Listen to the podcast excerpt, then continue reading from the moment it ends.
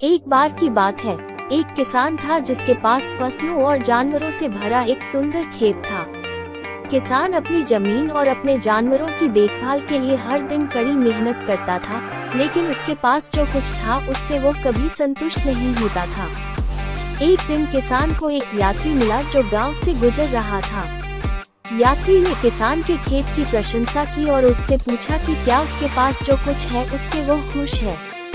किसान ने जवाब दिया, नहीं, काश मेरे पास और ज़मीन और ज़्यादा जानवर होते। यात्री ने अपनी जेब से एक छोटा सा पत्थर निकाला और किसान को देते हुए कहा, यह एक जादुई पत्थर है। यह आपकी एक इच्छा पूरी करेगा, लेकिन सावधान रहे कि आप क्या चाहते हैं। किसान उत्साहित था और अधिक भूमि और अधिक पशुओं की कामना करता था। अगली सुबह किसान ने देखा कि उसके खेत का आकार दोगुना हो गया है और उसके पास दुगने जानवर हैं।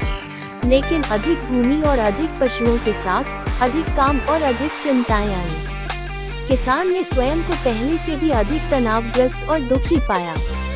किसान ने कठिन तरीके से महसूस किया कि आपके पास जो कुछ है, उससे संतुष्ट रहना महत्वपूर्ण है और अधिक का मतलब हमेशा बेहतर नहीं होता है। उसने जीवन में सरल चीज़ों की सराहना करना और जो कुछ उसके पास था, उसके लिए आभारी होना सीखा। एक अप्रसन्न किसान का प्रेरक प्रसन्न का नैतिक उद्देश्य, आपके पास जो है उससे संतुष्ट रहें और जीवन में सरल चीज़ों की सराहना करें। अधिक का मतलब हमेशा बेहतर नहीं होता है, और कभी कभी हमेशा और अधिक चाहने के बजाय हमारे पास जो कुछ है, उसके लिए आभारी होना बेहतर होता है।